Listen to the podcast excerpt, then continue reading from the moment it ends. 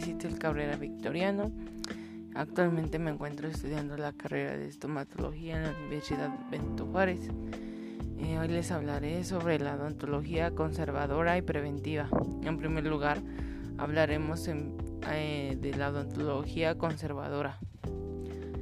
La odontología conservadora, restauradora o también conocida como operatoria dental es el área que se encarga de devolver la función de los dientes propiamente dichos, los cuales pueden verse afectados como consecuencia de varias, circunstancias patológicas, como por ejemplo puede ser desgaste, desgastes y fracturas, caries de menor o mayor tamaño y que se solucionen con la restauración consecuente que es el empaste otra son este caries profundas que llegan al nervio.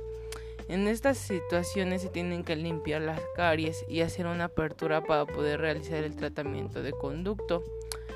Ver apartado de, un de endodoncias. Después del tratamiento de conductos hay que tapar ese efecto dentario. Para ello necesitaremos hacer un empaste grande este empaste, dependiendo de su tamaño y características, pueden hacerse de forma directa en una sesión como empaste convencional o de forma indirecta. Este tipo de empaste se llama incrustaciones y se hace en el laboratorio. Cabe la posibilidad de que se decida hacer una corona en vez de una incrustación. Para a resumir, la odontología conservadora engloba todos aquellos tratamientos destinados a la preservación de los dientes en la cavidad bucal, que es tratamiento de caries, reconstrucciones dentales o endodoncia. Ahora hablaremos un poco sobre la odontología preventiva. La odontología preventiva es el área que se encarga del estudio y conocimiento del medio bucal y sus implicaciones microbiológicas e inmunológicas en la prevención de enfermedades.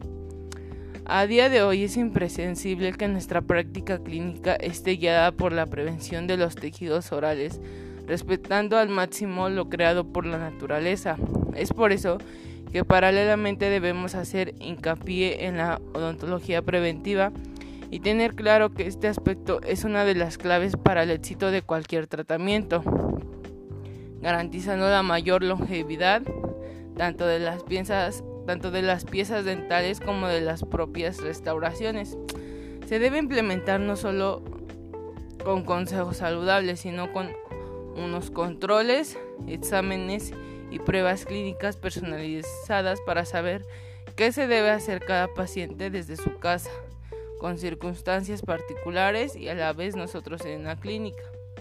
Este es un procedimiento no muy extendido, pero que debemos eh, entenderlo como necesario para un control adecuado.